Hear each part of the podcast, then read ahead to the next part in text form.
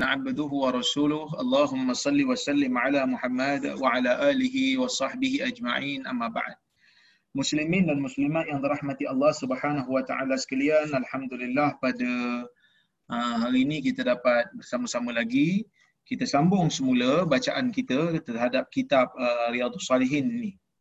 Um, dalam perbincangan yang lepas kita berbahas tentang hadis uh, nombor 27. Kita berhenti di sana dan insya-Allah pada malam ini kita akan bermula dengan hadis 28. Kata Al-Imam An-Nawawi rahimahullah wa an Anas radhiyallahu anhu qala lamma saqula an-nabiy sallallahu alaihi wasallam ja'ala yataghashahu al-karb فقالت فاطمة رضي الله عنها وكرب أبتاه فقال ليس على أبيك كرب بعد اليوم.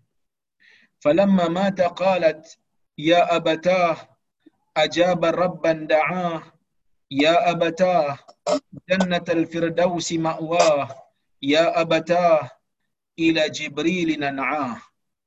فلما فلما دفن قالت فاطمة رضي الله عنها أطابت أنفسكم أن تحثوا ala Rasulillah sallallahu alaihi wasallam عليه hadis riwayat al-Imam al-Bukhari maksudnya daripada Anas radhiyallahu anhu katanya ketika mana Nabi sallallahu alaihi wasallam jatuh sakit saqula ni berasal daripada perkataan saqula lah. Saqala tu sa, sa dengan qaf dengan lam ni maksudnya berat. Atau orang Arab kalau dia kata sesuatu yang berat tu dia kata saqil, sesuatu yang berat. Maksud Nabi uh, ditimpa sakit sehingga berat bagi Nabi sallallahu alaihi wasallam. Dan kita tahu Nabi setelah Nabi uh, balik daripada haji yang kita panggil sebagai haji selamat tinggal, Nabi kembali ke Madinah waktu tu Nabi dah mula sakit kepala. Sakit kepala yang teramat sangat bagi Nabi sehingga kata kata Anas ja'ala yataghashahul karb sehingga kesakitan tu sehingga kesakitan tu sakaratul maut tu rasa macam mem, menutup segala apa ni uh, hidup Nabi dan pemikiran Nabi yataghashah ni maksudnya seolah-olah Nabi tenggelam di dalam kesakitan tu Ha, itu Nabi tenggelam dalam kesakitan tu. Faqalat Fatimah radhiyallahu anha sehingga Fatimah mengatakan wa karba abatah alangkah sakitnya wahai ayah. So wakarbah ni dia apa? Satu istilah dalam bahasa Arab dia dia gunakan untuk uh, untuk menunjukkan kita bersimpati dengan kesakitan seseorang ataupun bersimpati dengan musibah seseorang. Kadang-kadang kita boleh sebut sendiri wa ra'sah alangkah sakitnya kepala aku kan. Wa karba abata alangkah sakitnya kamu wahai ayahku. So Fatimah ni dikesian dekat Nabi sallallahu alaihi wasallam dan kita tahu Fatimah ni rapat dengan Nabi sallallahu alaihi wasallam sehingga Nabi SAW jawab kepada Fatimah Nabi kata laisa ala abika karb ba'da al-yawm. Yang mana Nabi kata tidak ada lagi kesakitan selepas daripada hari ini ke atas ayahmu wahai Fatimah. Laisa ala abiki karb ba'da al-yawm.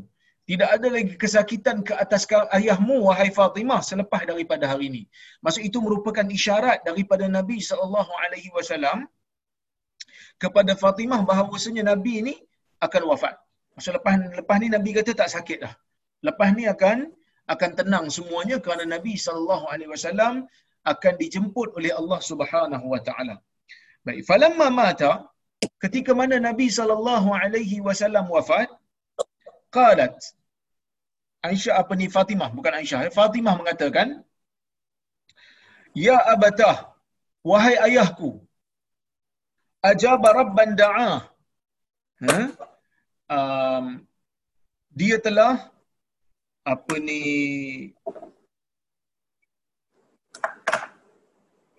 ajaba rabban da'a apa maksudnya saya Nabi berdoa kepada Tuhan supaya Allah Subhanahu Wa Taala kita panggil apa? Uh, sebelum Nabi wafat, Allah Taala memberikan Nabi ni pilihan. Sama ada Nabi nak uh, ke, uh, masih lagi hidup dalam dunia ataupun Nabi nak apa ni um, nak bersama dengan Tuhan uh, di di apa di barzah ataupun Nabi nak pilih untuk mati untuk berada di di, di barzah maka uh, apa ni Nabi sallallahu alaihi wasallam setelah diberi pilihan uh, diberi pilihan oleh Allah Subhanahu wa taala untuk apa ni uh, berada bersama dengan Tuhan maka bila dia meninggal saja bila dia wafat saja Fatimah kata ya abatah ajaba rabban da'ah maka Nabi SAW menyahut seruan Tuhan yang mana Tuhan telah memanggil Nabi sallallahu alaihi wasallam untuk bersama dengan Nabi sallallahu alaihi wasallam. Kemudian Fatimah mengatakan ya abata Jannatul Firdausi ma'wa wahai ayahku syurga Firdaus lah untuknya. Syurga Firdaus adalah tempat untuk Nabi sallallahu alaihi wasallam destinasi Nabi wasallam pergi. Ha? Baik. Kemudian ya abatah ila jibril ila jibril nan'a wahai ayahku kepada jibril lah kami memberitahu tentang kematianmu wahai wahai ayahku maksudnya Fatimah ni menyebutkan perkataan ini nak nak menggambarkan kepada kita bahawasanya Fatimah sedang berduka cita tentang ataupun ter, apa ni terhadap kewafatan ayahnya apa ni setelah uh, hidup bersama dengan Nabi SAW lama, tiba-tiba Nabi uh, dijemput oleh Tuhan. Dalam hadis yang lain, Anas kata, ketika mana Nabi SAW, Musnah Ahmad, Anas bercerita, Anas kata, sewaktu Nabi sampai kepada kami di Madinah, sewaktu Nabi hijrah, Nabi sampai ke Madinah, Adha minhu kulla syai. Nabi mencerahkan semua yang berada di Madinah. Bila Nabi sampai je Madinah jadi jadi terang, jadi cerah, jadi ceria. Tapi Anas kata bila hari Nabi sallallahu alaihi wasallam wafat, tidak ada hari yang paling gelap melainkan hari itulah. Gelap gelita seolah-olah Madinah ni. Bukanlah gelap macam jadi macam malam ke apa tak. Gelap tu jadi suram. Seolah-olah Anas kata semua benda tidak menjadi. Semua benda jadi keliru. Jadi Anas kata, ketika mana Nabi datang, semua jadi okey, semua jadi tenteram, semua jadi clear. Ya? Ketika mana Nabi wafat, falamma kana al-yawmul ladzi mata fihi Rasulullah sallallahu adlama min al-Madinah kull shay. Semua jadi gelap gelita. Wa ma faraghna min dafnihi hatta ankarna qulubana. Kata Anas, sehingga kan ketika mana apa ni kami nak mem- mengkuburkan Nabi sallallahu alaihi wasallam. Manafatna an Rasulullah sallallahu alaihi wasallam kata Anas. Sehingga kami tidak berjaya untuk halang tangan kami daripada membuang tanah-tanah yang menutup jasad Nabi SAW. So, bila ada orang kambuh jasad Nabi dalam tanah, so, bila kita tanamkan mayat di dalam tanah, kita akan kambuskan tanah. kan? So, bila kita kambuh tanah, ada sahabat yang tangannya akan tolak tanah tu ke tepi, tolak tanah tu ke tepi kerana mereka tidak sanggup untuk berpisah dengan Nabi sallallahu alaihi wasallam. Sehingga Anas kata hatta angkarna kulubana sehingga kami merasakan jiwa kami pelik. Kami rasa jiwa kami ni kami tak pernah rasa sebelum daripada ini. Kerana sebelum ini, Nabi ni ada bersama kami. Kerana sebelum ini, ada masalah apa-apa dalam agama, kami akan tanya Nabi ni. Sehingga sebelum ni, kalau kami bergaduh, Nabi tolong selesaikan. Kalau sebelum ni kami ada kemuskilan, kami akan tanya Nabi, Nabi tolong rungkaikan. Kalau kami pergi perang dengan mana-mana orang pun, Nabi akan memberi arahan dan sebahagian besarnya Nabi akan bersama dengan kami. Tiba-tiba, Nabi ni Allah Ta'ala jemput. Dan Nabi sallallahu alaihi wasallam memilih sendiri untuk untuk apa ni bersama dengan Allah Subhanahu wa taala. Ha? Baik. Tuan-tuan dan puan yang rahmati Allah sekalian, kita semua tahu ha? orang Melayu biasanya akan menyambut apa ni Maulid Rasul pada 12 hari bulan Rabiul Awal. Kerana menurut uh, sebahagian daripada pengkaji sejarah, mereka mengatakan bahawasanya um, apa ni Nabi dilahirkan pada 12 Rabiul Awal. Walaupun sebenarnya pendapat tu taklah begitu kuat. Pendapat yang kuat sebenarnya sama ada 9 ataupun 10. Kalau ikut uh, perkiraan falak uh, hari ini Nabi SAW lahir pada tahun uh, pada uh, 10 hari bulan Rabiul Awal. Tetapi ulama tidak berbeza pendapat mengatakan bahawasanya um, Nabi sallallahu alaihi wasallam wafat pada 12 Rabiul Awal. Ha, Nabi SAW wafat pada 12 Rabiul Awal. Maksudnya hari yang kita raikan kelahiran Nabi itu sallallahu alaihi wasallam sebenarnya sebenarnya hari yang kita raikan kelahiran Nabi itu itu juga adalah hari di mana Nabi sallallahu alaihi wasallam dijemput oleh oleh Allah Azza wa Jalla.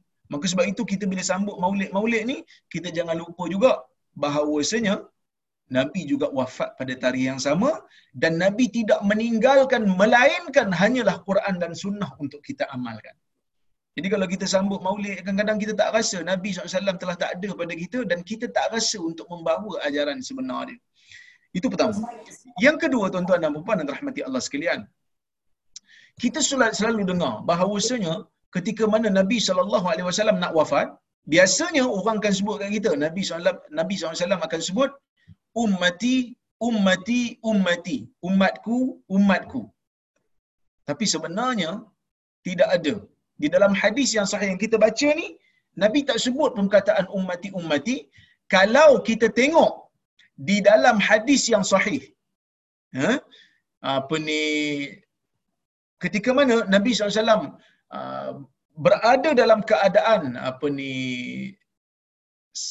sak, apa ni sak, uh, sakratul maut berada dalam keadaan nazar Nabi SAW tak sebut pun perkataan ummati ummati ni okey mungkin tuan-tuan dan puan uh, sedikit terkejutlah dengan apa yang saya sebut ni. Mungkin sebahagian dah bagi tahu dah.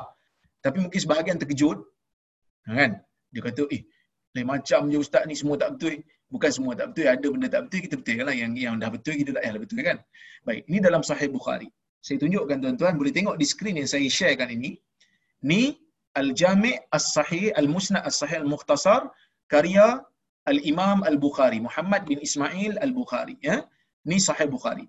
Baik. Cetakan yang saya guna, cetakan Tauqun Najah, ada sembilan jilid, uh, sebab dia ada syarah dia sekali. Dia ada syarah dia, sebab Syekh Al-Bugha meletakkan uh, makna ringkas. Ya? Baik. Kata Al-Imam Al-Bukhari, Imam Bukhari bawa sanad. Kata dia haddatsana Abu Yaman qala akhbarana Shu'aib an Zuhri qala akhbarana Urwah bin Zubair inna Aisyah radhiyallahu anha qalat kana Rasulullah sallallahu alaihi wasallam wa huwa sahih yaqul innahu lam yuqbad nabiyyun qad hatta yara maq'adahu minal jannah thumma yuhayya aw yukhayyar. Falamma ishtaka wa hadarahu alqabd wa ra'suhu ala fakhidhi aishah ghushiya alayhi. Falamma afaq shakhasa basaruhu nahwa saqaf ثم قال اللهم في الرفيق الأعلى okay فقلت إذا لا يجاورنا فعرفت أنه حديثه الذي كان يحدثنا وهو صحيح baik. Dalam riwayat ni Aisyah mengatakan Imam Bukhari bawa riwayat daripada Abu Yaman daripada guru dia nama Abu Yaman Abu Yaman ambil daripada Shu'aib Shu'aib ambil daripada Zuhri Zuhri dia ambil riwayat ni daripada Urwah Urwah mengambil riwayat daripada Aisyah. Aisyah ni isteri Nabi. Yang mana Aisyah mengatakan Nabi sallallahu alaihi wasallam sewaktu Nabi sihat, Nabi mengatakan kepada Aisyah, tidak ada seorang nabi pun yang dimatikan oleh Allah Subhanahu wa taala sehingga kan Allah akan melihatkan tempat untuk nabi-nabi ini di dalam syurga apabila mereka mati. Summa yuhayya yuhayya yuhayya atau yukhayya. Kemudian nabi tersebut akan pilih sama ada nak dihidupkan lagi ataupun nak di ataupun nak dimatikan. Okey, kemudian Aisyah kata, "Falamma ishtaka" ketika mana Nabi SAW sakit, wa hadarahul qabd ketika mana Nabi didatangi oleh kematian, wa ra'suhu ala fakhidhi Aisyah wushiya alaihi dan kepala Nabi berada di apa ni kepala Nabi betul-betul berada di uh, peha Aisyah radhiyallahu anha ghusya alai masa tu Nabi SAW sedang dimabukkan dengan apa ni sakit sakaratul maut bukan mabuk sebab apa minum minum air mabuk kan lah Nabi tak minum benda-benda tu Nabi maksum cuma Nabi sedang ditenggelami dengan perasaan sakit falamma afaq ketika mana Nabi sedar seolah-olah macam Nabi ni berusia alaih ni seolah-olah macam Nabi tu tenggelam dan tak sedar diri. Kan? Hmm. Nabi tertidur, terpengsan. Falamma afaq ketika mana Nabi sedar semula syakhasa basaruhu. Ha? Syakhasa basaruhu nahwa saqfil bait. Nabi buka matanya besar-besar kemudian Nabi tengok ke arah apa ni bumbung rumah dia bumbung rumah Aisyah. Sumakan. Kemudian Nabi pun mengatakan, Allahumma fir rafiqil a'la. Ya Allah, Ya Allah, menuju teman yang maha tinggi. Ha, menuju teman yang maha tinggi. Aisyah kata, oleh kerana itulah bila disebut perkataan ini menuju teman yang maha tinggi, Aisyah kata, Nabi tidak lagi memilih untuk berada bersama kita. Kalau kita tengok di tempat yang lain dalam Sahih Bukhari, ni saya buka jilid yang ke-6, muka surat nombor 15. Hadis yang sama, tetapi daripada sanad yang lain, hadis yang hampir sama, cerita yang hampir sama. Ya, Imam Bukhari letakkan dalam bab bab akhir ma takallama bihi Nabi sallallahu alaihi wasallam. Bab perkataan yang terakhir yang diucapkan oleh Nabi sallallahu alaihi wasallam. Apa perkataannya? Kata Aisyah, "Fakanat akhir kalimatin takallama biha." Dan perkataan yang terakhir yang Nabi sallallahu alaihi wasallam ucapkan sebelum baginda wafat, "Allahumma rafiqil a'la." Allahumma rafiqal a'la. Wahai Tuhan, aku menuju teman yang maha tinggi. Tuan-tuan dan puan dan rahmati Allah sekalian, inilah perkataan yang terakhir dalam hadis yang sahih disebutkan perkataan yang terakhir yang Nabi SAW ucapkan. Bukan ummati, ummati, ummati.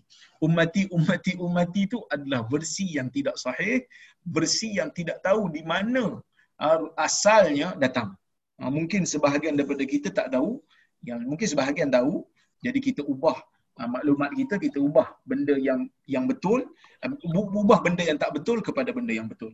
Baik, kemudian ketika mana Nabi sallallahu alaihi wasallam dikebumikan Fatimah mengatakan atabat anfusukum an tahsu ala Rasulullah sallallahu at-turab Fatimah bertanya kepada sahabat adakah jiwa kamu berasa senang apabila kamu menguburkan ataupun kamu meletakkan ataupun kamu kita panggil apa meletakkan di atas jasad Nabi ni tanah okey hadis ni kita boleh ambil beberapa perkara penting yang pertama um, Nabi sallallahu alaihi wasallam ni Allah Taala pilih untuk Nabi sakit dulu sebelum Nabi wafat. Kerana sakit ni merupakan salah satu daripada peluang untuk seseorang itu sama ada menyucikan dosanya ataupun mengangkat darjatnya di sisi Allah. So sebab tu Nabi ni Allah Taala bagi dia sakit sebelum dia meninggal, sakit sebelum Nabi SAW wafat, kerana Allah nak meninggikan darjat Nabi SAW dan Nabi sabar menerima sakit yang Allah Ta'ala beri. Jadi sebab itu kita pun, kalau kita tengok ada orang yang sebelum meninggal dia sakit, Allah Ta'ala bagi dia sakit, kita jangan buruk sangka dengan dia. Ha? Ha, apa ni jangan buruk sangka dengan dia jangan kata ah itu mesti masa mudanya banyak dosa. Jangan. Kerana apa? Kerana apa ni tak semestinya orang yang sakit tu sebelum meninggal dunia tu tak semestinya dia tu uh, waktu dia muda dia banyak dosa tak semestinya. Ada juga orang yang banyak buat dosa tapi mati dia tak sakit apa pun tiba-tiba je mati. Ada orang yang baik sebelum meninggal dia sakit contohnya macam sebahagian orang kadang-kadang sihat-sihat bila pergi Mekah sakit bila pergi Mekah tak boleh jalan kan kita pun kata itu mesti masa muda tu ada dosa-dosa tu pada muka kafarah Jangan sangka buruk dengan orang kerana mungkin Allah Ta'ala bagi dia sakit tu, Allah Ta'ala nak angkat darjat dia lebih tinggi. Allah Ta'ala nak cuci dosa-dosa kecil dia yang ada. Mungkin dengan sakit tu dia juga akan bertaubat lebih lagi dan menjadi orang yang lebih tinggi darjat daripada kita. So kita jangan jangan begitu orang kata apa cepat sangat buat keputusan ataupun jangan begitu cepat sangat buat buat kesimpulan. Ya, sebab kadang-kadang Allah Ta'ala ni rahsia dia begitu banyak yang kita tak tahu. Yang mana kita tahu hikmah sebalik daripada tu lama lepas peristiwa tu berlaku. Mungkin. Ya? Baik. Tu yang pertama. Yang kedua, Fatimah ni bila disebut perkataan, adakah kamu ni senang hati bila kamu kuburkan Nabi atau meletakkan tanah di atas jasad Nabi? Ini bukan mempertikaikan takdir. Tetapi Fatimah tanya kepada sahabat tu nak tahu perasaan sahabat macam mana pada ketika itu. Kamu ni tak sedih ke? Ha, sampai nak tanam Nabi ni. Sebaliknya sahabat pun sedih juga. Tapi ini adalah tuntutan. Nak buktikan kepada insan. Nak buktikan kepada orang Islam. Bahawasanya Nabi SAW ni bukan Tuhan. Bila bukan Tuhan, dia mati. Bila bukan Tuhan, dia wafat. Ha? Jadi dia nak tengok kita ni macam mana? kita beriman dengan Muhammad sebagai Tuhan ataupun beriman dengan Allah sebagai Tuhan. Maka sebab itu apabila Nabi SAW memilih untuk wafat, mula-mula Umar tak percaya. Umar tak boleh terima. Umar kata, siapa kata Muhammad mati, aku akan aku akan pukul, aku akan serang dia. Sehinggalah Abu Bakar, Abu Bakar membacakan ayat Quran yang mengatakan apa ni ma Muhammadun illa qad khalat minhum apa ni ma Muhammadun illa rasul qad khalat min uh, qad khalat min qablihi rusul. Tidaklah Muhammad itu melainkan hanyalah hanyalah rasul yang telah berlalu sebelum-sebelumnya rasul-rasul yang juga telah telah wafat. Ha, yang yang yang juga telah telah wafat. Tuan dan puan dan rahmati Allah sekalian apabila Allah taala apa ni memilih untuk Nabi SAW wafat maka ia bukti kepada kita apa ni sesungguhnya hanya Allah Subhanahu wa taala yang kekal abadi dan tidak wafat. Allah Taala sendiri sebut dalam Quran seperti mana yang saya baca tadi dalam surah Ali Imran Allah Taala kata wa ma Muhammadun illa rasul qad khalat min min qablihi rusul. Tidaklah Muhammad itu melainkan hanyalah seorang rasul yang mana sebelum ni ramai lagi rasul-rasul yang telah yang telah Allah Taala hantar sebagai rasul mereka juga telah wafat mereka juga telah meninggalkan dunia ini kerana mereka itu tidak ditakdirkan oleh Allah untuk kekal di atas muka bumi ini. Baik, itu di antara faedah yang kita boleh ambil lah. Baik, tuan-tuan dan puan yang rahmati Allah sekalian, kita tengok hadis yang nombor 29. Wa'an Abi Zaid, Usamah ibni Zaid, ibni Harisah maula Rasulullah SAW, wa habbihi wa ibni habbihi radhiyallahu anhuma qala, arsalat bintun Nabi sallallahu alaihi wasallam, inna bni qad ihtudira, fashhadna فأرسل يقرئ السلام ويقول إن لله ما أخذ وله ما أعطى وكل شيء عنده بأجل مسمى فلتصبر ولتحتسب. فأرسلت إليه تقسم عليه ليأتينها فقام ومعه سعد بن عبادة ومعذ بن جبل وأبي بن كعب وزيد بن ثابت ورجال رضي الله عنهم. فرفع فرفع إلى رسول الله صلى الله عليه وسلم الصبي فأقعده في حجره ونفسه تقعقع. ففاضت عيناه. فقال سعد يا رسول الله ما هذا؟ فقال هذه رحمة جعلها الله تعالى في قلوب عباده. وفي رواية قلوب من شاء من عباده. وإنما يرحم الله وإنما يرحم الله min ibadihi rahma. Ha, min ibadihi rahma muttafaqun muttafaqun alaih. Tuan-tuan dan puan-puan yang dirahmati Allah hadis ni ha, riwayat apa ni Imam Al-Bukhari dan dan Muslim. Yang mana maksudnya daripada Utamah Ibnu Zaid Ibni Harithah yang mana hadis ni adalah riwayat Usamah Ibni Zaid Ibni Harithah yang merupakan anak angkat Nabi sallallahu alaihi wasallam. Usamah ni uh, cucu angkat Nabi lah kira. Yang mana Zaid bin Harithah ni angkat anak angkat Nabi sallallahu alaihi wasallam wa habbihi wa ibni habbihi. Yang mana Usamah ni apa ni Zaid ni merupakan kekasih Nabi, maksudnya anak angkat yang Nabi sayang. Wa ibni habbihi dan juga anak kepada kekasih Nabi. So Usamah ni Nabi sayang, Zaid pun Nabi sayang. Uh, okey. Baik. Radhiyallahu anhuma, moga Allah meridai keduanya kata Usama satu hari anak perempuan Nabi sallallahu alaihi wasallam menghantarkan wakil kepada Nabi supaya Nabi ini datang ke rumah dia. Siapa anak Nabi ni? Zainab. Anak Nabi kita ni ada seorang nama Zainab. Yang mana Zainab ni dia ada anak. Ya? Seperti mana riwayat Imam Ibn Abi Shaybah dalam kitab Musannaf dia, dia kata ini apa ni Zainab. Zainab hantar wakil anak dia nak meninggal. Anak dia sedang nazak. Siapa anak dia? Ali bin Abil As. Sebab Zainab ni kahwin dengan Abil As. So Ali bin Abil As ni sedang nazak. Dia kata anakku sedang ihtidar. Didatangi oleh kematian. Fashhadna. Datanglah ziarah kami. Fa'arsala yuqri'us salam. Maka Nabi pun hantarkan semula utusan tersebut dan Nabi memberikan ucapan salam. Bacakan salam kepada Zainab. Kirim salam lah kalau kita istilah Melayu ni kita kata kirim salam. Nabi pun kirim salam kepada Zainab. Lepas tu Nabi kata, inna lillahi ma akhadh wa lahu ma a'ta sesungguhnya bagi Allah jua apa yang dia ambil dan bagi Allah jua apa yang dia beri wa kullu syai'in indahu bi ajalin musamma dan setiap sesuatu di sisi Allah ni ada waktu ajal dia yang telah ditentukan yang telah ditetapkan yang Allah Taala dah tulis siap-siap. Fal tasbir wal tahtasib. Pesan nabi nabi bagi ucapan ni kepada wakil suruh wakil tu sampai dekat Zainab. Nabi kata dekat wakil ni minta Zainab sabar dan minta Zainab harapkan pahala daripada Allah. Ini uh, salah satu daripada ucapan kalau kita dengar ada orang meninggal boleh boleh apa ni boleh baca yang ni. Boleh baca selain daripada apa ni ucapan apa uh, Allah maghfir lahu warhamhu wa'fi'i wa'fu anhu tu boleh juga baca yang ni. Ini pun sunnah juga. Inna lillahi ma akhadh. Sesungguhnya bagi Allah juga apa yang dia ambil. Walil walahu ma bagi Allah juga apa yang dia pernah bagi. Wa kullu syai'in indahu bi ajalin musamma setiap sesuatu ni Allah Taala telah telah tetapkan bagi mereka telah tetapkan baginya ajal yang telah ditulis falitasbir wal tahtasib. Hendaklah dia sabar hendaklah dia mengharapkan pahala. So ini namanya dalam istilah syarak kita panggil dia ta'ziah.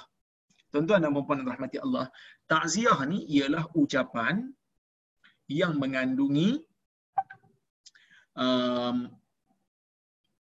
uh, kita panggil apa galakkan kepada orang yang kita ucapkan takziah itu untuk dia bersabar dan mengharapkan pahala daripada Allah. Ha, itu takziah. Takziah ni maksudnya kita ucapkan apa saja ucapan yang mana dalam ucapan tu ada galakkan untuk orang yang kita ucapkan takziah tu bersabar dan harapkan pahala. Ha, itu takziah tu. So macam ni, kita sebut dah. Kita ingatkan dia supaya dia bersabar. Galakkan supaya dia bersabar. Kenapa? Sebab pertama kita mulakan apa yang Allah ambil daripada kita sebab dia hilang anak, dia akan dia akan kehilangan anak dia. Kita ingatkan kat dia, inna lillahi ma akhadh. Betul Allah Taala pernah bagi pada kamu anak. Tapi bila Allah Taala nak tarik balik, bila Allah Taala tak nak tarik balik, nak matikan anak ni, Allah punya anak ni. Allah punya. Bukan kita punya. Jadi bila Allah punya, anytime dia boleh ambil. Walahu ma'a'ta. Kalau dia sedang bagi tak ambil lagi pun kita kena tahu dia punya. So ini menimbulkan sifat sifat kita terima dengan takdir yang Allah Taala beri kepada kita. Kemudian kita kena tahu setiap sesuatu tu ada ajal. Jadi kita jangan sedih sangat sebab kita pun ada ajal. Kita pun akan sampai waktu kita. Ini merupakan ucapan untuk seseorang itu tenang, seseorang itu ingat balik tentang hakikat, tentang world view Islam apabila ditimpa satu-satu musibah. Fala tasbir, hendaklah dia sabar.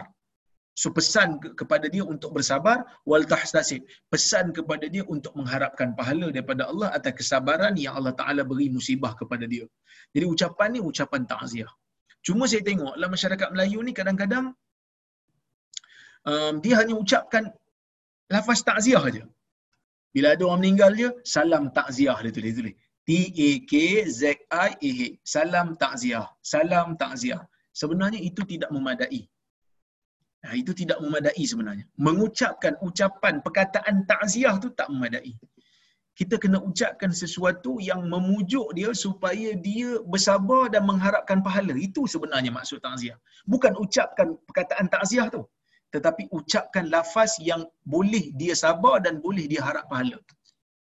Itu sebenarnya takziah. Jadi dulu sebenarnya, dulu orang Melayu ucap ucapan takziah. Bila ada orang meninggal je kita tu, sabar banyak-banyak, moga Allah memberikan apa ni kesembuhan segera atas kesedihan ini, moga Allah perbaiki kesedihan ini segera, moga Allah menjadikan kamu sabar, moga Allah ampunkan si mati. Ah ha, itu takziah. Tapi kalau sekadar taib, salam takziah, itu tak mencapai lagi maksud. Jadi sebab itu kita kena ubah benda ni bagi kita dapat pahala sunnah. Kerana takziah ni sunnah. Ha, mengucapkan takziah adalah adalah sunnah bagi orang yang kematian ah, apa ni keluarga. Ha? kematian keluarga. Tuan-tuan dan puan-puan yang dirahmati Allah sekalian. Bila anak Zainab ni meninggal, Nabi Zainab minta, ha, Zainab minta ha, supaya apa ni Nabi SAW datang kepada dia. Jadi Nabi ini tak datang pada peringkat awal, mungkin kerana Nabi sibuk dan sebagainya, maka Nabi berikan dia ucapan kepada wakil tu ucapan takziah lah. Baik. Uh, para ulama mengatakan apa ni ucapan takziah ini uh, disunatkan. Maksud kalau kita ucap ucapan yang memujuk orang yang kena musibah supaya dia sabar dan mengharapkan pahala, kita juga dapat pahala. Kerana sifat orang beriman ni kan Allah Taala sebut dalam dalam surah Al-As, wal asri innal insana lafi khusr illa alladhina amanu wa amilu salihat wa tawasau bil haqq wa tawasau bis sabr. Di antara sifat-sifat orang beriman ni ialah orang yang uh, beramal saleh, kemudian orang yang berpesan dengan kebenaran dan orang yang berpesan dengan kesabaran. Orang yang berpesan dengan kesabaran. Baik. Cuma para ulama meletakkan satu tempoh. Dia kata, Nabi SAW menyebutkan, Nabi kata dalam hadis riwayat Bukhari, Nabi kata, La yahillu limra'atin tu'minu billahi wal yawmil akhir an, tuh, an tuhiddu ala mayit fawqa thalath illa ala zawj, uh, sorry. Uh, para ulama, yang ini berkaitan dengan apa ni uh, hadis ni Nabi SAW kata tidak boleh berkabung seorang perempuan tidak boleh berkabung beriman kepada yang beriman kepada Allah tidak boleh berkabung ke atas mayat melebihi tiga hari. Kecuali kalau suami dia lah iaitu empat bulan sepuluh hari. Jadi para ulama mengatakan uh, ini merupakan salah satu daripada petunjuk yang mengatakan uh, kalau kita nak ucapkan ucapan takziah dalam tempoh berkabung saja tiga hari saja. Kenapa tiga hari? Kerana tiga hari ini sesuai untuk berkabung sesuai untuk manusia bersedih.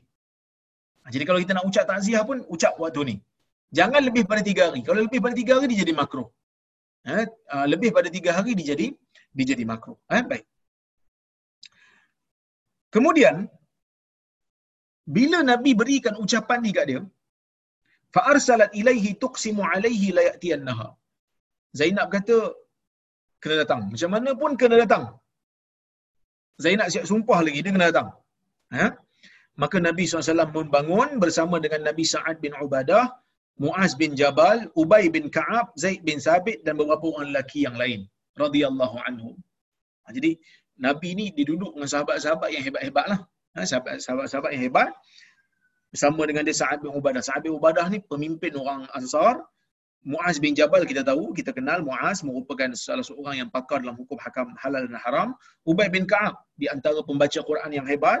Zaid bin Thabit juga pembaca Quran yang hebat dan beberapa orang sahabat yang lain. Bila Nabi sampai je kat rumah Zainab, farufi'a ila Rasulullah sallam as-sabi. Diangkat kepada Nabi budak ni fa'aq'adahu fi hijrihi. Nabi pun letakkan budak ni dekat apa ni dekat uh, riba Nabi, di pangkuan Nabi wa nafsuhu taqaqa. Dalam keadaan nafasnya tersekat-sekat. Ha, dalam keadaan apa ni dia punya nafas itu macam nak terhenti lah yang macam nak terhenti. Kemudian Nabi sallallahu alaihi wasallam pun uh, menangis apabila melihat budak ni. Bila budak ni dah uh, nyawanya dah terisak-isak nyawanya dah tersekat-sekat ya Nabi pun menangis. Bila Nabi menangis keluar mata Nabi. Bila Nabi menangis Sa'ad bin Ubadah kata ya Rasulullah wahai Rasulullah Nabi uh, kata Sa'ad mahada apakah ini? So Sa'ad macam terkejutlah. Sebab apa Sa'ad terkejut sebelum ni Nabi SAW tak bagi meratap ke atas mayat. Nabi tak bagi meratap, Nabi tak bagi koyak baju, Nabi tak bagi tanpa pipi bila ada orang meninggal dunia. Okay. Bila Nabi tak bagi, tiba-tiba Nabi menangis bila nampak cucu dia apa ni dalam keadaan nazar. So bila Nabi menangis keluar air mata, saat tanya, Sa'ad bin Ubadah, "Ya Rasulullah, ma haza? Ya Rasulullah, apakah ini?" Faqala Nabi kata hadhihi rahmatun ja'alaha Allah taala fi qulubi ibadi.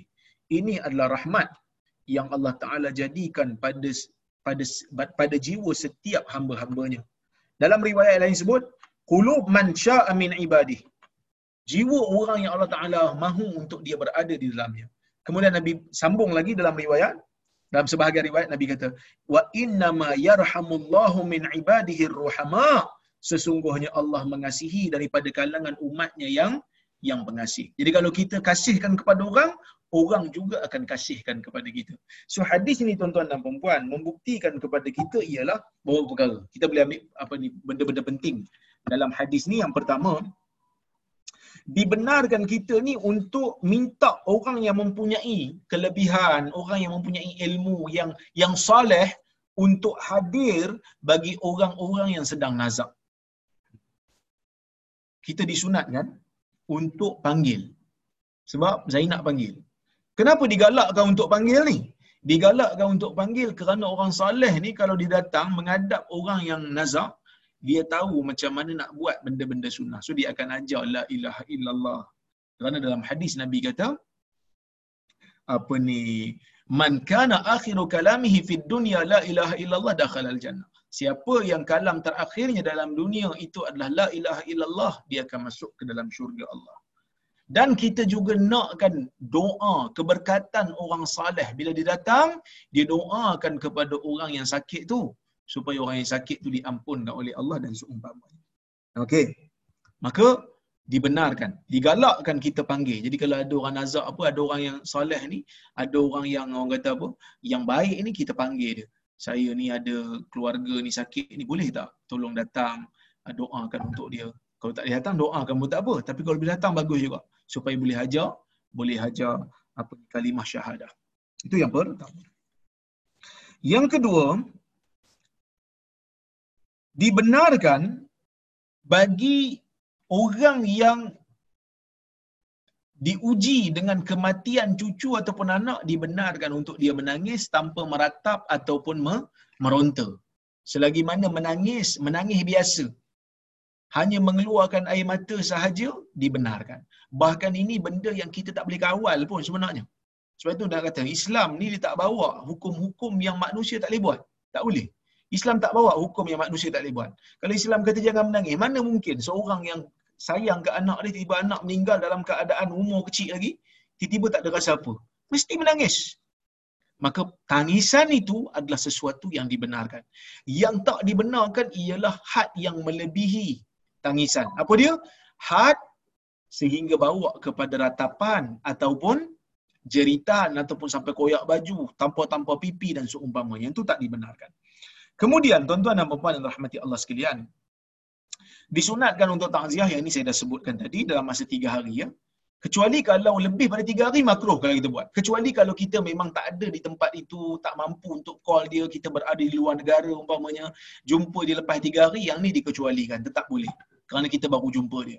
Tapi kalau kita memang ada kat situ, tapi lepas tiga hari baru nak ucap takziah, ataupun dah ucap hari pertama, hari keempat nak ucap lagi, hari ke-17 nak ucap lagi, tidak digalakkan kerana ia akan menimbulkan kesedihan yang telah yang mungkin telah pun terubat ataupun mungkin orang tu pun dah, dah mula tenang kita ingatkan dia semula dengan kematian tersebut ini sesuatu yang tidak digalakkan.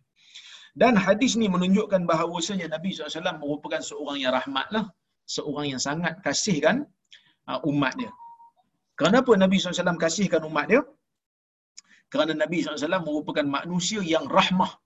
Wa ma arsalnaka illa rahmatan lil alamin kata Allah tidak kami jadikan tidak kami utuskan kamu wahai Muhammad melainkan untuk menjadi rahmat sekalian alam ha? baik kemudian tuan-tuan dan puan-puan rahmati Allah sekalian Nabi sallallahu alaihi wasallam juga memberikan satu uh, peringatan kepada kita supaya kita ni jangan terlalu membiarkan jiwa kita ni menjadi keras. Sebab itu Nabi SAW menyebutkan di hujung tu, Nabi kata apa? Wa inna ma yarhamullahu min ibadihi ruhama. Sesungguhnya Allah Subhanahu wa taala menyayangi hamba-hambanya yang pengasih. Irhamu man fil ard. Irhamu man fil ard yarhamukum man fis sama. Dalam hadis yang lain Nabi SAW sebut, sayanglah orang yang berada di atas bumi akan sayang kepada kamu orang yang ber, akan sayang kepada kamu mereka yang berada di langit. So kalau kita nak Allah Taala sayang kepada kita, kita juga kena sayang kepada orang. Macam mana cara sayang ni? Cara sayang ni terpulanglah. Ha, ada orang dia tengok orang Islam lain lapar tak makan, dia bagi makan. Ada orang tengok orang Islam ni apa ni susah dia pergi tolong. Dia tengok ada orang Islam ni memerlukan bantuan dia bantu. Maka sebab itu dalam hadis dalam hadis ketika mana Nabi sallallahu alaihi wasallam sampai mula-mula dekat Madinah. Waktu Nabi sampai mula-mula dekat Madinah, kata Abdullah bin Salam. Abdullah bin Salam ni merupakan sahabat Nabi SAW yang berasal daripada Yahudi. Dia asalnya Yahudi, lepas tu dia masuk Islam. Dia kata, Nabi ni bila dia mula-mula sampai saja dekat apa ni uh, apa? Uh, Madinah, bila Nabi sampai saja dekat Madinah, uh, Nabi perkataan yang pertama yang diucapkan oleh Nabi sallallahu alaihi wasallam di Madinah waktu Nabi mula-mula sampai je Nabi tak ucap benda lain. Nabi kata at'imut ta'am. Ha, Nabi kata dalam hadis tu um, ash, uh, sorry apa? Berikan makan Nabi kata. Apa ni kata Abdullah bin Salam ketika mana Nabi sampai je Nabi tak sebut benda lain Nabi kata. Semua orang masa tu nak tengok Nabi kemudian Nabi kata ayyuhan nas afshus salam wa at'imut ta'am wa sallu wan nasu niyam tadkhulul jannata bisalam kata Abdullah bin Salam kata Abdullah bin Salam inilah perkataan pertama waktu Nabi sampai di Madinah waktu aku mula-mula kata Abdullah bin Salam waktu aku mula-mula tengok dia aku tahu muka Nabi ni bukan muka pendusta. Dan inilah perkataan yang Nabi sebut. Apa dia? Kata Abdullah bin Salam wa kana awwalu syai'in takallamu takallama bihi an qala ayyuhan nas. Perkara pertama yang Nabi sebut dekat Madinah waktu Nabi sampai wahai manusia afshus salam berikan salam ucapkanlah salam kenapa ucapkan salam kerana ucapkan salam ni Nabi sebut dalam hadis yang lain dalam hadis riwayat Muslim Nabi kata dengan salam nilah kamu akan berkasih sayang dan kesian sama kamu. Kadang-kadang kita buat salam ni berat mulut sikit. So kita kena ubah. Nampak orang tak tahu dia ni Islam ke tak Islam, kita boleh bagi salam kat dia. Ha, kita boleh bagi salam kat dia. Kenapa kita boleh bagi salam kat dia? Kerana Nabi sebut dalam hadis riwayat Al-Bukhari, Nabi kata, ketika mana sahabat tanya Nabi ayu islami khair apakah Islam yang paling baik Nabi kata tut'imut ta'am wa taqra'u salam ala man arafta wa man lam ta'rif memberikan makan dan membacakan salam kepada orang yang kamu kenal dan orang yang kamu tak kenal. So kalau kita kenal dia sebagai muslim kita bagi salam kat dia. Kalau kita tak tahu dia muslim ke tak muslim kita boleh juga memberi salam kepada dia. Tapi kalau kita tahu dia bukan muslim, kita tak bagi salam lah. Kalau kita tahu dia muslim, dia bukan muslim, nampak dia pakai rantai salib, so kita tak bagi salam. Kenapa tak bagi salam? Sebab ada hadis yang melarang kita memulakan salam kepada orang-orang yang bukan Islam. Kerana Nabi SAW sebut, La tabda'u ahlal kitab bis salam. Kamu jangan memula, atau kamakal, kamu jangan mulakan ahli kitab ni dengan memberi salam kepada mereka. Jangan. Orang bukan Islam, kita tak bagi salam mula ha, kita tak bagi salam mula. Tapi kalau kita tak kenal, kita boleh bagi. Kalau kita kenal dia Muslim, kita bagi. Kita tak kenal dia Muslim ke tak Muslim, kita boleh bagi. Ini yang disebut oleh Ibn Hajar berdasarkan hadis Nabi wasallam. Kenapa orang bukan Islam kita tak boleh mulakan salam kepada dia? Kerana hadis tadi Nabi SAW juga menyebutkan La tabda'u ahlal kitab bis salam La tabda'u liyahuda bis salam Kamu jangan mulakan salam kepada ahli kitab kamu jangan mula salam kepada orang orang Yahudi. Tak boleh mula salam. Sebab tu Nabi SAW bila ditulis surat kepada Heraklius pemerintah Rom yang beragama Kristian Nabi SAW tulis dalam surat tu Assalamu ala man ittaba'al huda salam sejahtera kepada mereka yang mengikut petunjuk Nabi tak bagi salam kepada Heraklius kerana dia tak ikut petunjuk dia tak dapat salam Nabi Siapa yang nak dapat salam Nabi, dia perlu masuk Islam. Itu kalau kita nak bagi salam lah. Kalau orang nak bagi, orang kafir bagi salam kat kita. Kita pergi pasar, tengok ada orang Cina Buddha, dia pun tengok kita pakai serban, pakai kupiah, dia kata, Assalamualaikum, Haji. Kita pun terkejut. Hai, Cina Buddha ni bagi salam kat aku pula. Ha, adakah boleh dijawab ataupun tidak? ulama sepakat mengatakan salam orang-orang kafir kepada orang Islam ni perlu wajib untuk dijawab. Wajib jawab. Tapi nak jawab macam mana? Yang tu mereka berbeza pendapat. Ada yang kata sebahagian daripada ulama kata kalau orang kafir bagi salam kepada orang Islam kita kena jawab alakas salam. Bukan alaikas salam, alakas salam. Kalau alaikas salam ke atas kamu juga salam. Tapi kita jawab alakas salam. Ini sebahagianlah sebahagian ulama. Dia kata salam tadi yang kau bagi kat aku tu moga-moga terangkat daripada kamu. Kamu tak dapat salam tu sebab kamu kafir. Ini sebahagian ulama sebut. Pendapat ni tidak sahih, tidak ada dalil. Ada yang kata alaikas silam ke atas kamu senjata, ke atas kamu apa ni kebinasaan kerana kamu tak ikut Islam, kamu bagi salam ke aku, kamu moga-moga binasa. Sebahagian ulama menyebutkan benda ni disandarkan kepada sebahagian ulama mazhab Maliki. Tetapi pendapat ini juga tidak tepat, pendapat ini juga tak betul kerana tidak ada sandaran daripada dalil. So ada dua pendapat lah. Pendapat setakat ni. Pendapat pertama kata ala kasalam. Pendapat kedua kata alaikas silam. Dua-dua pendapat ni tak betul. Pendapat yang ketiga adalah pendapat majoriti ulama. Pendapat majoriti ulama, mereka kata, kalau orang kafir bagi salam kepada kita dengan lafaz Assalamualaikum, kita jawab Waalaikum. Kita jawab Waalaikum. Ha. Kita jangan jawab Waalaikumsalam, kita jawab Waalaikum. Kenapa? Kerana ada dalam hadis Nabi sallallahu alaihi wasallam pada satu ketika ha, diberi salam oleh orang Yahudi. Ha, diberi salam oleh orang Yahudi. Jadi waktu orang Yahudi bagi salam kat Nabi ni dia tak bagi salam assalamu alayka ya Muhammad. Dia tak bagi salam begitu. Dia tak bagi salam assalamu alayka. Tetapi dia bagi salam apa ni? Assalamu alayka ya Muhammad. Assalamu alayka ya ya Muhammad. Jadi Aisyah ni dia dengar. Bila disebut laju-laju nampak macam assalamualaikum. Tapi sebenarnya dia menghina Nabi SAW dengan ucapan assalamu alayka iaitu maut ke atas kamu wahai Muhammad. Aisyah dengar perkataan tu. Bila Aisyah dengar Aisyah pun jawab bal alaikumussamu wal la'nah ke atas kamu juga maut wahai Yahudi dan ke atas kamu laknat Allah. So Aisyah dijawab tu dengan jawapan yang keras lah. Dia jawab tu dengan jawapan yang keras. Dia kata sebab orang Yahudi bagi bagi salam dengan cara main-main, maut ke atas kamu wahai Muhammad, maut mati ke atas kamu wahai Muhammad. Aisyah pun jawab, bal alaikumussamu wal la'nah. Ke atas kamu juga ke atas kamu juga maut dan ke atas kamu laknat.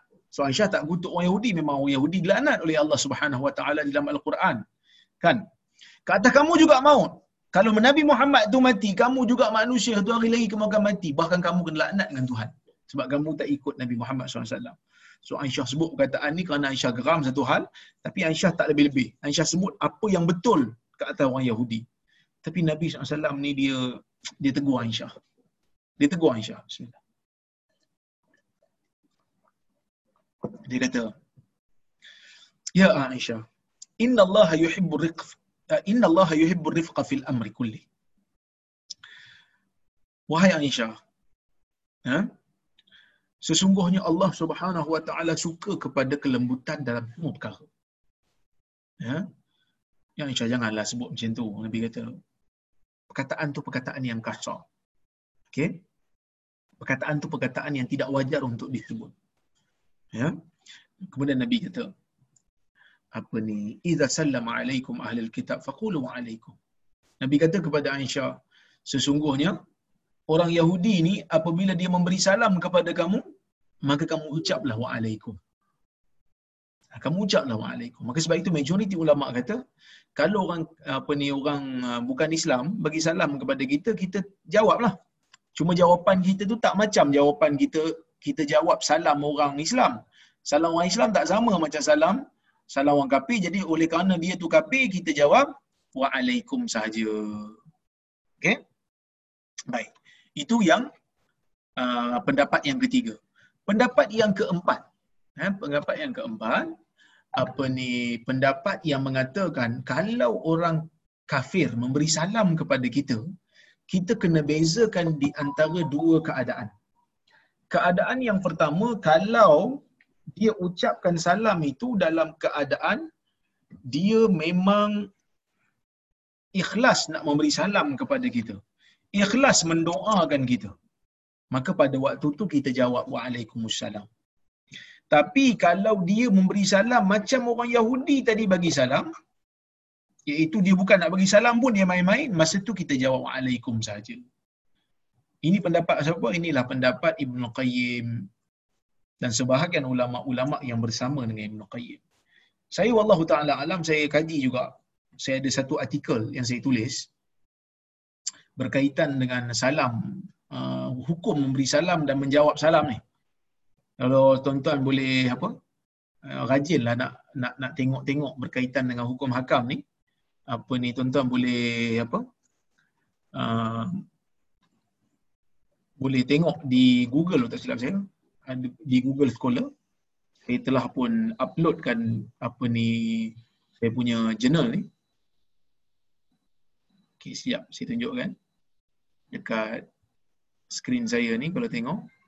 Boleh baca dekat research gate. Hukum memberi dan menjawab salam orang bukan Islam. Yang ditulis oleh saya sendirilah. Okey boleh dapatkan full text telah di, di apa diterbitkan oleh Science Humanica uh, di UKM. Jadi pun telah uh, apa ni analis analisa semua pendapat-pendapat ulama dan akhirnya saya tengok pendapat yang apa yang tepat dalam masalah ni adalah pendapat Ibn Qayyim lah yang mengatakan bahawasanya um, dibenarkan untuk kita menjawab salam secara penuh bagi uh, orang yang menjawab salam, orang yang memberi salam, orang kafir yang memberi salam kepada kita dengan ikhlas. Kenapa? Karena Allah Subhanahu wa taala menyebutkan di dalam Al-Quran. Allah Taala kata idza huyyitum bi tahiyyah fahayyu bi ahsana minha aw rudduha. Apabila ha, orang-orang kafir memberikan uh, apabila so, bukan orang kafir, apabila kamu diberikan dengan satu ucapan greetings, kamu diberikan dengan satu ucapan greeting, maka hendaklah kamu menjawabnya. Ha, yang se, apa ni dengan yang lebih baik ataupun yang sepertinya. Okey? Jadi um, ayat Quran ini merupakan ayat Quran yang umum yang menyuruh kita jawab yang sama bila orang berikan salam kepada kita memberikan greeting kepada kita. Maka sebab itu bila kita bagi greeting bila orang bagi kat kita greeting dan kita tengok apa ni ia bukan uh, diberikan untuk apa uh, diberikan bukan untuk main-main bukan untuk kutuk kita. So kita boleh jawab seperti mana yang dia berikan. Tapi kalau dia bagi salam tu memang untuk main-main saja maka um, kita jawab dengan ucapan waalaikum sahaja. Ha waalaikum sahaja. Baik itu kalau kita kalau orang bagi salam uh, orang kafir bagi salam kat kita lah tapi kalau orang kafir berada dalam satu majlis, kita masuk dalam majlis itu kita tengok ada campur kan. Orang kafir ada, orang Islam ada, kita dibenarkan untuk bagi salam kepada satu majlis. Ha? Uh, tapi kita niatkan kepada orang Islam sahaja. Kerana kita tak dibenarkan bagi salam kepada orang kafir secara kita tak tak dibenarkan memulakan salam kepada orang kafir so kita bagi. Kemudian Nabi kata, "Wa at'imut ta'am berikan makan." Bagi salam, berikan makan kan? Wasallu wan nasu niyam salatlah malam ketika manusia tidur tadkhul jannata bisalam so perkataan pertama Nabi SAW di Madinah memberikan rahmat kepada orang Madinah. Berkasih sayang sama mereka. Berikan makan ucapkan salam. Kerana ini yang akan menimbulkan ukhuwah sesama kita. Maka sebab itu tuan-tuan dan puan Nabi memberikan satu isyarat dalam hadis ini. Nak jadi orang yang baik jiwa kena ada perasaan rahmat. Nak jadi orang baik kena mengasihi orang lain eh, kena mengasihi orang lain. Jadi wallahu taala alam. Um, saya tengok kalau ada soalan ni pun dah ada soalan ni ya. Okey, saya tengok kalau ada eh. Baik. Salam Ustaz. Kita, Waalaikumsalam. Kita di Malaysia kalau dengar kematian mesti diucapkan takziah. Inna lillah dan Al-Fatihah. Apa komen Ustaz? Ada juga kata Al-Fatihah tu doa yang ulung. Ha, ini yang saya sebut tadi ni. Kita ni bila dengar aja ada kematian apa kita akan type kan salam takziah salam takziah. Itu tak betul. Kita ucaplah yang penuh inna lillah wa inna ilaihi rajiun. Lepas tu kita doa Allah maghfir lahu warhamhu wa'afihi wa'fu anhu. Lepas tu kita bagi tahu semoga keluarganya sabar dan mayat itu diampuni. Ha, itu baru takziah betul. Itu baru maksud takziah. Kan? Kadang-kadang kita ni uh, hanya ucaplah salam takziah Al-Fatihah. Salam takziah Al-Fatihah. Al-Fatihah tu pun bukan bukannya type surah Fatihah daripada ayat pertama sampai ayat tujuh. Al-Fatihah saja. A L lepas tu uh, sengkang fa eh F A T I H H H. Ha, Al-Fatihah. Tak baca pun. Cuma sebut je berkata Al-Fatihah tu. Tu tak? Maksudnya tak menepati sunnah. Ha, tak dapat pahala lah. Yang kedua, tidak ada dalil yang khusus menjelaskan bila orang meninggal aja baca Fatihah. Bila orang meninggal tak ada. Ha, baca apa-apa pun tak apa untuk mensedekahkan kepada mayat. Tidak ada pengkhususan Al-Fatihah untuk dibaca kepada orang yang meninggal dunia. Bahkan uh, ulama sendiri berbeza pendapat tentang hukum baca Quran dan hadiahkan uh, pahalanya kepada mayat. Itu pun ulama beza pendapat sebab tidak ada dalil yang khusus. Ulama yang tak membenarkan macam pendapat yang masyhur Imam Syafi'i, Imam Syafi'i kita tak sampai. Kita baca Quran, kita kata saya pahala sedekah baca Quran ni saya nak sedekahkan pada uh, tok saya yang meninggal. Imam Syafi'i kita tak sampai. Pendapat yang masyhur lah mazhab Syafi'i tak sampai. Kenapa? Sebab mazhab Syafi'i kata, Imam Syafi'i kata uh, setiap orang ni amalan dia sendirilah. Sendiri-sendiri. Kan? Tapi Hambali kita sampai kerana mereka kata sedekah boleh sampai, doa boleh sampai, takkan baca Quran tak boleh sampai. Ha, jadi kalau kita nak ikut pendapat Hambali ni bagi saya tak ada masalah sebab memang khilaf. Cuma Quran lah dia bukannya Fatihah semata-mata. So kalau kita nak sedekahkan kepada orang yang dah meninggal, boleh sedekah Al-Fatihah, boleh sedekah Al-Baqarah, boleh sedekah Ali Imran, boleh sedekah Al-A'raf dan seumpamanya. Dia tidak hanya ter- terikat dengan Al-Fatihah.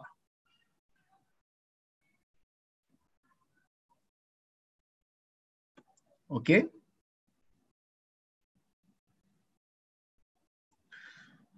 Waalaikumsalam. Saya ada dua soalan berkaitan kematian. Adakah hadis yang sahih menceritakan suatu nazak syaitan akan datang menyerupai orang yang kita sayang dan mengajak kita mati dalam Nasrani atau lain-lain dalam Islam? Adakah sahih kisah ini? Sebenarnya dalam riwayat hadis tidak ada, tetapi ada satu riwayat daripada Imam Ahmad yang mengatakan sewaktu dia sakit nazak memang didatangi oleh oleh apa ni syaitan yang menyerupai apa ni orang yang dia sayang untuk mengajak dia masuk ke agama kafir. Ha, lepas pada tu Imam Ahmad sihat dan dia cerita balik benda tu. Ha, tapi kita tak nafi syaitan akan menggunakan pelbagai cara untuk menyesatkan kita. Jadi benda ni tak mustahil. Tambahan pula kita berada di saat-saat akhir untuk bertemu dengan Tuhan. Jadi kejayaan pada syaitan kalau dia boleh menyesatkan kita di akhir-akhir sebelum kita meninggal. Okey? Adakah seseorang itu bila meninggal dunia mereka akan ditempatkan ke dalam dua tempat. Satu tempat orang-orang yang soleh, mereka akan berjumpa dan bertanya khabar tentang orang lain di dunia dan satu tempat lain orang-orang yang tak beriman. Baik, dalam apa ni uh, hadis memang ada isyarat yang mengatakan bahawasanya apa ni apabila uh, orang yang dah meninggal dunia mereka ini akan apa ni berhimpun apa ni dan apa ni bertanya sesama mereka. Apa ni uh, di di apa? Uh, di alam barzah sana. Dia, mereka akan bertanya sesama mereka. Okey memang memang ada riwayat yang menyebutkan apa ni demikian. Bahkan saya kalau tengok uh, saya pernah bacakan nanti saya tengok um, dalam hadis Abu Hurairah dalam hadis Abu Hurairah disebutkan perkara itu eh? Disebutkan perkara itu. Hadis tersebut adalah hadis riwayat Al Imam An-Nasa'i.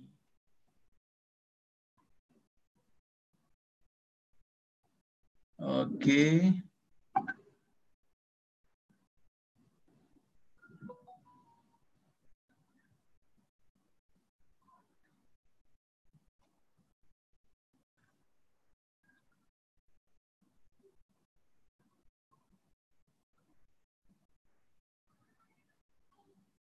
Um, siap tuan-tuan eh.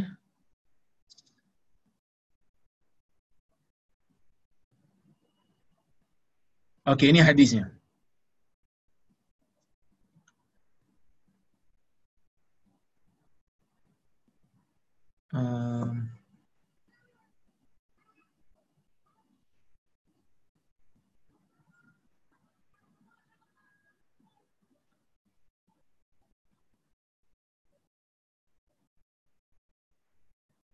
Okey, apabila Nabi sebut dalam hadis ini riwayat Nasa'i daripada Abu Hurairah, orang mukmin ni apabila nak meninggal dunia didatangi oleh malaikat rahmat, malaikat rahmat akan bawakan sutera warna putih untuk dia, keluarkan mayat dia, bawa mayat dia ke langit, bau wangi seperti bau kasturi. Okey, sehingga datang ke pintu langit, apa ni bau wangi lagi. Kemudian apabila apa ni uh, disampai di langit akan disambut oleh roh-roh orang beriman. Roh-roh orang beriman sangat-sangat uh, gembira dengan kehadiran dia. Uh, jadi uh, memang apa ni uh, berjumpalah. Orang jahat pun sama. Bila dia naik ke langit tak boleh masuk tak tak dibuka pintu langit dan waktu tu dia akan apa ni dikumpulkan bersama dengan roh orang-orang yang jahat. Ha, ini hadis dalam riwayat Nasa'i. Memang ada. Okey? Yang sanad yang sahih. Waalaikumsalam warahmatullahi wabarakatuh. Ulama-ulama ni mereka bermazhab. Bagaimana pula dengan kita orang awam? Apakah kita bermazhab juga seperti mereka? Kan? Ulama-ulama ni ada yang bermazhab, ada yang tidak bermazhab. Secara uh, apa? Ulama ni dua jenis. Ada yang bermazhab, ada yang tak bermazhab. Yang tak bermazhab ni macam mustahid mutlak lah Imam Syafi'i dia tak ada mazhab, dia dia sendiri pemilik mazhab. Itu pertama. Ya, uh, kemudian ada juga macam muhaddisin mereka tidak terikat dengan satu mazhab. Si Imam Bukhari ada kalanya dia ambil mazhab ni, ada kalanya dia ambil mazhab tu dalam dalam apa ni masalah yang berbeza-beza. Ada ulama yang terikat dengan mazhab iaitu seperti Ibn Hajar, Al-Baihaqi dan seumpamanya. Orang awam ni apa ni wajib ke bermazhab? Orang awam tak wajib bermazhab. Kalau orang awam wajib bermazhab, beban pada orang awam. Orang awam hanya perlu mengikut ilmuan yang mereka belajar dengannya.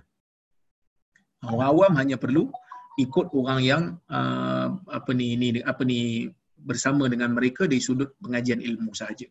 Jadi kalau dia uh, apa ni ustaz dia tu ada yang mazhab Hambali so dia ikut mazhab Hambali kalau dia setuju dengan ustaz tu. Ini disebut oleh Al-Imam Nawawi dan Ibn Barhan tidak wajib untuk seseorang itu ber orang awam bermazhab. Bahkan apa ni uh, Ibn Qayyim dan juga Syekh uh, uh, Syekh seorang daripada Syria yang baru Wahbah Zuhaili mengatakan uh, orang awam ni tidak ada mazhab. Mazhab orang awam adalah mazhab uh, mufti yang mengajar agama kepada mereka. Mufti ni bukan mufti rasmi macam sekarang. Mufti ni orang mengajar agama. Ustaz-ustaz yang mengajar agama pada dia. Dia ikut mazhab tu lah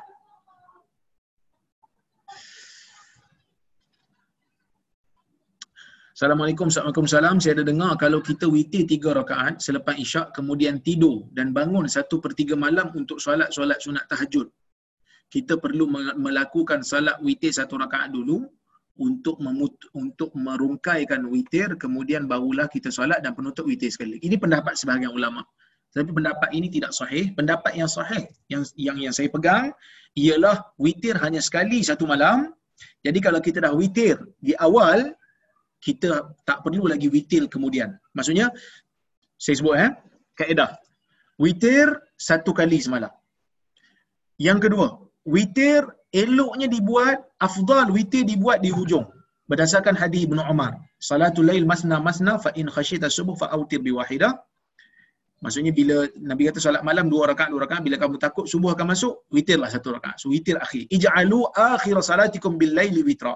Jadikan solat terakhir malam untuk kamu adalah witir. Tu yang yang kedua maksudnya. Witir sekali saja. Kemudian witir elok dijadikan akhir. Tapi kalau kita nak solat witir dulu, lepas tu kita bangun pula kita nak solat lain tidak perlu rongkaikan witir tu. Solatlah seperti mana yang kita nak, witir telah pun berlaku dalam hadis riwayat Ummu Salamah dalam Sunan Tirmizi, Ummu Salamah mengatakan Nabi SAW pernah salat selepas daripada witir uh, salat sunat. Lepas Nabi buat witir di awal malam, kemudian Nabi salat lagi. Uh, tapi tapi Nabi solat duduklah. Solat duduk ni sebab uh, bukanlah bila kita dah buat witir awal kita mesti solat duduk. Solat duduk ni sebab memang solat sunat boleh duduk. Walaupun uh, cuma pahala dia berkurang lah. Walaupun kita sihat, kita solat sunat boleh duduk. So kalau kita solat tarawih, kita penat sangat, kita boleh duduk atas kursi tidak wajib untuk solat apa ni sunat ni untuk berdiri. Solat yang wajib berdiri ni solat fardu saja. Tapi kalau siapa yang berdiri solat sunat, pahalanya lebih daripada orang yang solat duduk uh, bagi solat sunat. Assalamualaikum warahmatullahi wabarakatuh. Ada had pergerakan sebelum solat itu terbatal. Saya tengok Imam Mekah kerap bergerak-gerak. Okey, dalam isu ni uh, memang dalam uh, pandangan ulama mengatakan kita tak dibenarkan bergerak banyak waktu solat. Kerana solat ni dia ada khusyuk. Khusyuk kan uh, anggota badan ni wajib. Tapi berapakah bilangan perbuatan yang membatalkan solat tu ulama berbeza pendapat. Ada yang kata tiga kali. Jangan lebih, jangan apa ni sampai tiga kali. Kalau sampai tiga kali, anggota besar batal. Ini mazhab Syafi'i. Tapi mazhab Syafi'i tidak bersandarkan dengan apa-apa dalil. Hambali kata, berapa pun tak apa, yang penting jangan sampai pada adatnya itu bukan perbuatan solat. Contoh, saya tengah berlari setempat, lepas tu saya orang tanya saya, "Wish, uh, rajin senaman?" "Eh, mana senaman? Saya tengah bersolat." Ini bukan solat ni. Ah itu kira batal. Sebab tu dia orang hambali. Hambali ni dia orang pergerakan dia orang tu macam selagi mana orang nampak dia solat dan accept dia orang masih solat, maka pergerakan itu tidak membatalkan. Ha, jadi kalau mazhab Syafi'i ni lebih spesifik. Tiga kali anggota besar betul. Ha, tiga kali anggota besar betul. Sebab tu um, ada beza sikit kat situ. Okay. Waalaikumsalam. Salah ke untuk mengucapkan Merry Christmas memang niat untuk menghormati kawan sekerja? Ini pen- khilaf besar di kalangan para ulama. Majoriti ulama tidak membenarkan ucapan apa-apa pun untuk orang yang uh, perayaan orang kafir.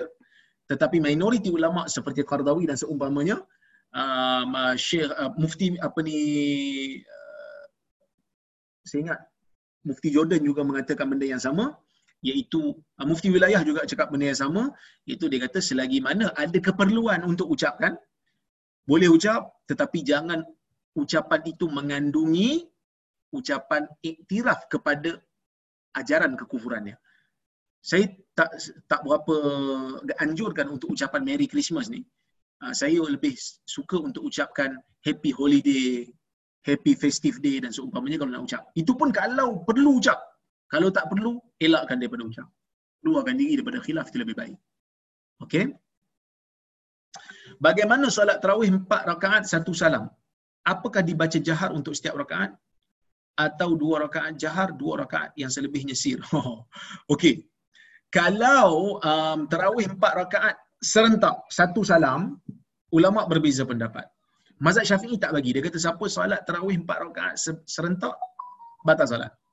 Kerana dia kata Nabi SAW solat tarawih dua-dua, itu juga yang dibuat oleh Umar dulu.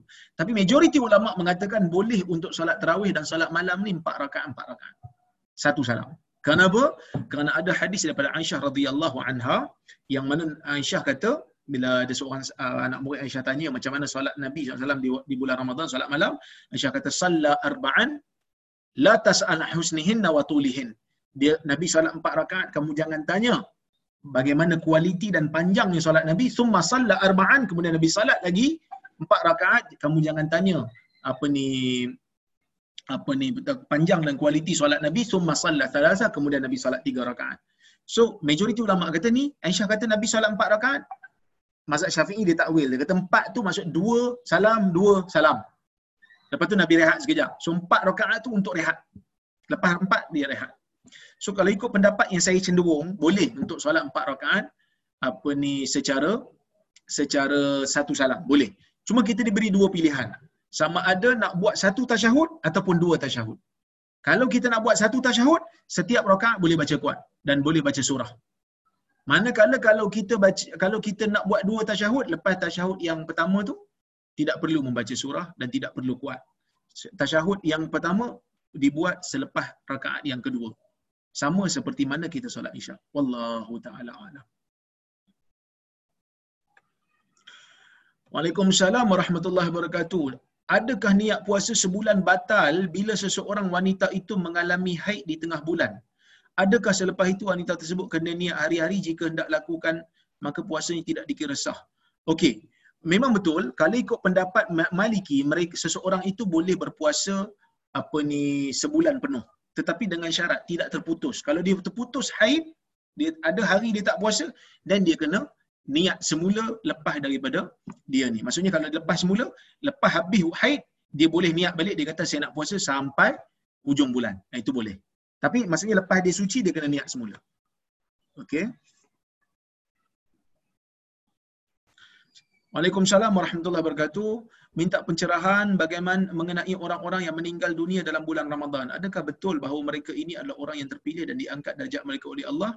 Saya tidak menjumpai riwayat yang menyebutkan uh, kelebihan meninggal di bulan Ramadan. Tetapi kelebihan meninggal di tempat yang mulia itu mulia. Maksudnya kalau meninggal di Mekah dan Madinah itu kelebihan. Tapi kalau meninggal bulan Ramadan kita percaya uh, insya Allah adalah kelebihan bagi orang tu walaupun dalil tidak menyebutkan secara secara jelas. Tapi kita doakanlah mudah-mudahan ada. Tapi uh, meninggal malam Jumaat ada hadis riwayat Tirmizi cuma hadis tersebut adalah dhaif.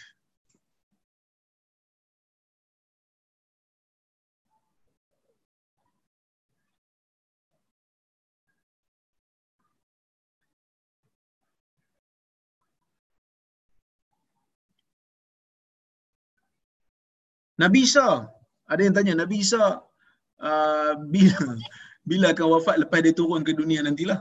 Uh, dia akan wafat nanti lepas dia turun semula.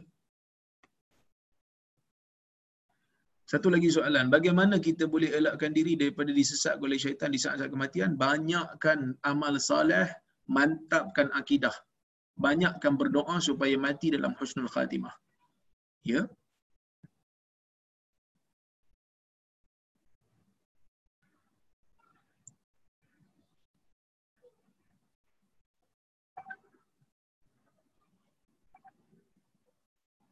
Ya kita memang digalakkan, ada yang tanya ni, Rasulullah dikebumikan selepas tiga hari baginda wafat. Namun kenapa sekarang kita seolah-olah dimestikan ke bumi jenazah secepat mungkin sehingga ada kalanya tak boleh tangguh walaupun berapa jam. Uh, sebenarnya boleh kita tangguh berapa jam uh, untuk tunggu anak-anak yang tinggal jauh untuk sampai. Tidak ada masalah.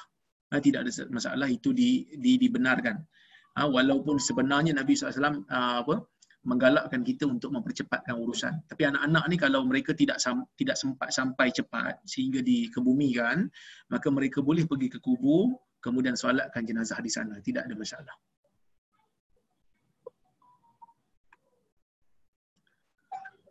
Apa pandangan doktor? Waalaikumsalam. Apa pandangan doktor terhadap ahli Jumaah yang menghalalkan darah umat Islam di Mesir?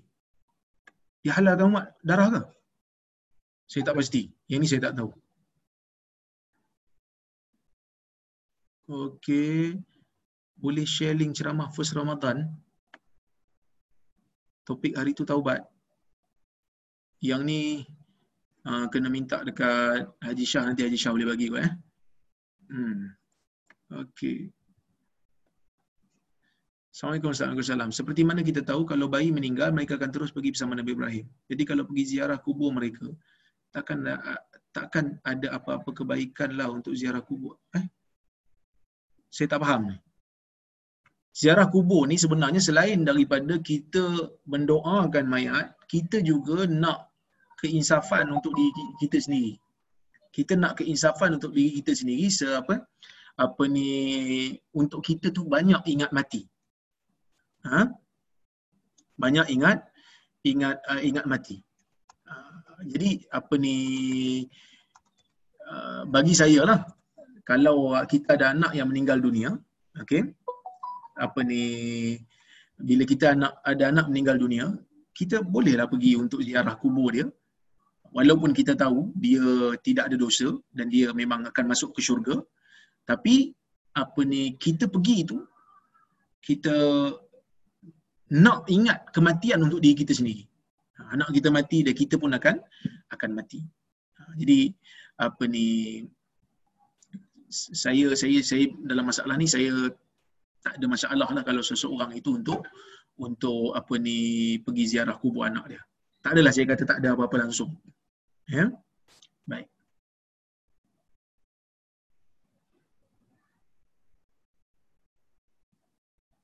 Okey, kemudian kita tengok lagi kalau ada kalau soalan lagi. Assalamualaikum Ustaz. Waalaikumsalam. Kadang-kadang bila solat badan jadi gatal. Kalau tidak garu, susah untuk khusyuk dalam solat. Apa perlu buat? Kalau boleh garu, garulah. Cuma jangan gerak banyak. Maksudnya, kita letakkan tempat tangan kita di badan kita. Kemudian kita garulah. Garu ni tak apa, ni anggota kecil. Ha, yang gerak ni anggota besar satu. Itu letak balik. Itu dikira satu balik sebab gerakan tu terputus. Okay? Tak ada masalah. Waalaikumsalam warahmatullahi wabarakatuh. Salat sunat sebelum zuhur boleh buat satu salam dua tahiyat atau mesti satu salam dan satu tahiyat? Boleh dua-dua. Buat kalau solat sunat ni sebelum zuhur ni boleh buat dua rakaat boleh, empat rakaat boleh. Kalau nak buat empat rakaat, kalau buat dua rakaat memang satu salam, satu tasyahud lah. Kalau nak buat empat rakaat, boleh buat dua tasyahud, boleh buat satu tasyahud. Kalau nak buat dua tasyahud, rakaat pertama dengan kedua baca surah, rakaat ketiga dengan empat tak payah baca surah. Kalau uh, tasyahud tu berada di rakaat kedua, naik rakaat ketiga tak perlu baca surah, rakaat keempat tak baca surah. Kalau nak buat apa ni empat rakaat, dua salam pun boleh. Uh, rakaat pertama, uh, pertama dengan kedua bagi salam. Rakaat uh, apa lepas tu bangun balik, rakaat kedua bagi salam. Tak ada masalah. Dua-dua itu ada ada riwayat hadisnya. Okey? Baik. Uh, kemudian saya rasa cukup lah sekadar tu dulu. Ha, lewat dah ni. InsyaAllah nanti kita akan jumpa pada um, Okey, ni ada soalan lagi. Satu last boleh saya ambil. Waalaikumsalam. Boleh ke perempuan baca Quran tanpa mengambil wuduk dan tak letak Ya Allah. Kalau dia apa ni apa? Kalau dia baca Quran tu seorang-seorang dia tak melibatkan orang yang bukan mahram ada kat situ, tak ada masalah menuntut aurat untuk orang baca Quran termasuk dalam adab sahaja. Dia tidak termasuk dalam perkara yang dimestikan. Tapi kalau dia baca Quran di tengah-tengah orang yang mah, yang bukan mahram dia kena tutup aurat lah. Ambil wudu kita telah pun bincangkan dalam kuliah yang lepas. Itu ada perbezaan pandangan di kalangan ulama berkenaan dengan memegang Quran memegang mushaf adakah perlu berwudu ataupun tidak. Ada dua pandangan. Pandangan pertama kata wajib. Ini majoriti ulama. Pendapat kedua kata uh, sunat sahaja. Saya pegang pada pendapat yang kedua. Uh, ini pendapat yang sunat. Kerana tidak ada hadis yang jelas mengatakan perlu mengambil wudu untuk memegang mushaf. Adapun ayat Quran yang mengatakan la yamassuhu illal mutahharun tidak disentuh Quran itu melainkan golongan yang disucikan, itu adalah Quran di Luh Mahfuz. Golongan yang disucikan itu bukan orang yang berwudu tetapi itu adalah malaikat. Itu adalah malaikat. Ada satu hadis yang mengatakan la yamassul Quran illa tahir hadis uh, yang hasan sanad dia hasan jangan ada yang menyentuh Quran melainkan orang yang suci. Walaupun majoriti ulama kata itu adalah orang yang berwudu tapi pendapat yang saya yang saya rasa kuat pada penilaian saya adalah tahir itu bukan orang yang bersuci. Kerana ada beza di antara tahir dan mutatahir. Tahir adalah muslim mutatahir orang berwudu. Sebab itu dalam hadis ketika mana uh, Nabi SAW uh, bertanya Abu Hurairah kenapa dia tiba-tiba hilang dalam majlis Nabi, uh, Abu Hurairah kata, aku ni kuntu junuban.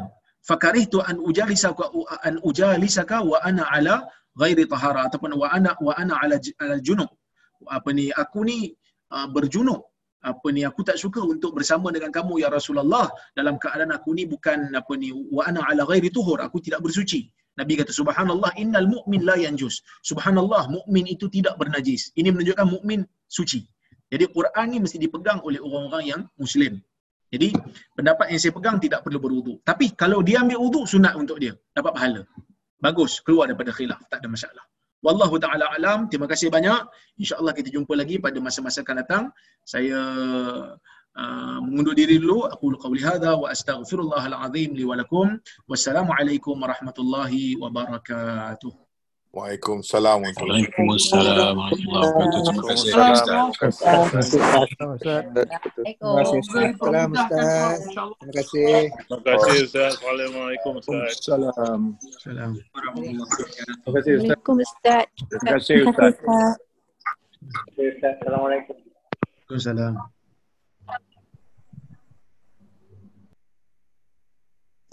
Terima kasih Terima kasih, Ustaz. Ustaz. Assalamualaikum. Assalamualaikum. Waalaikumsalam warahmatullahi wabarakatuh.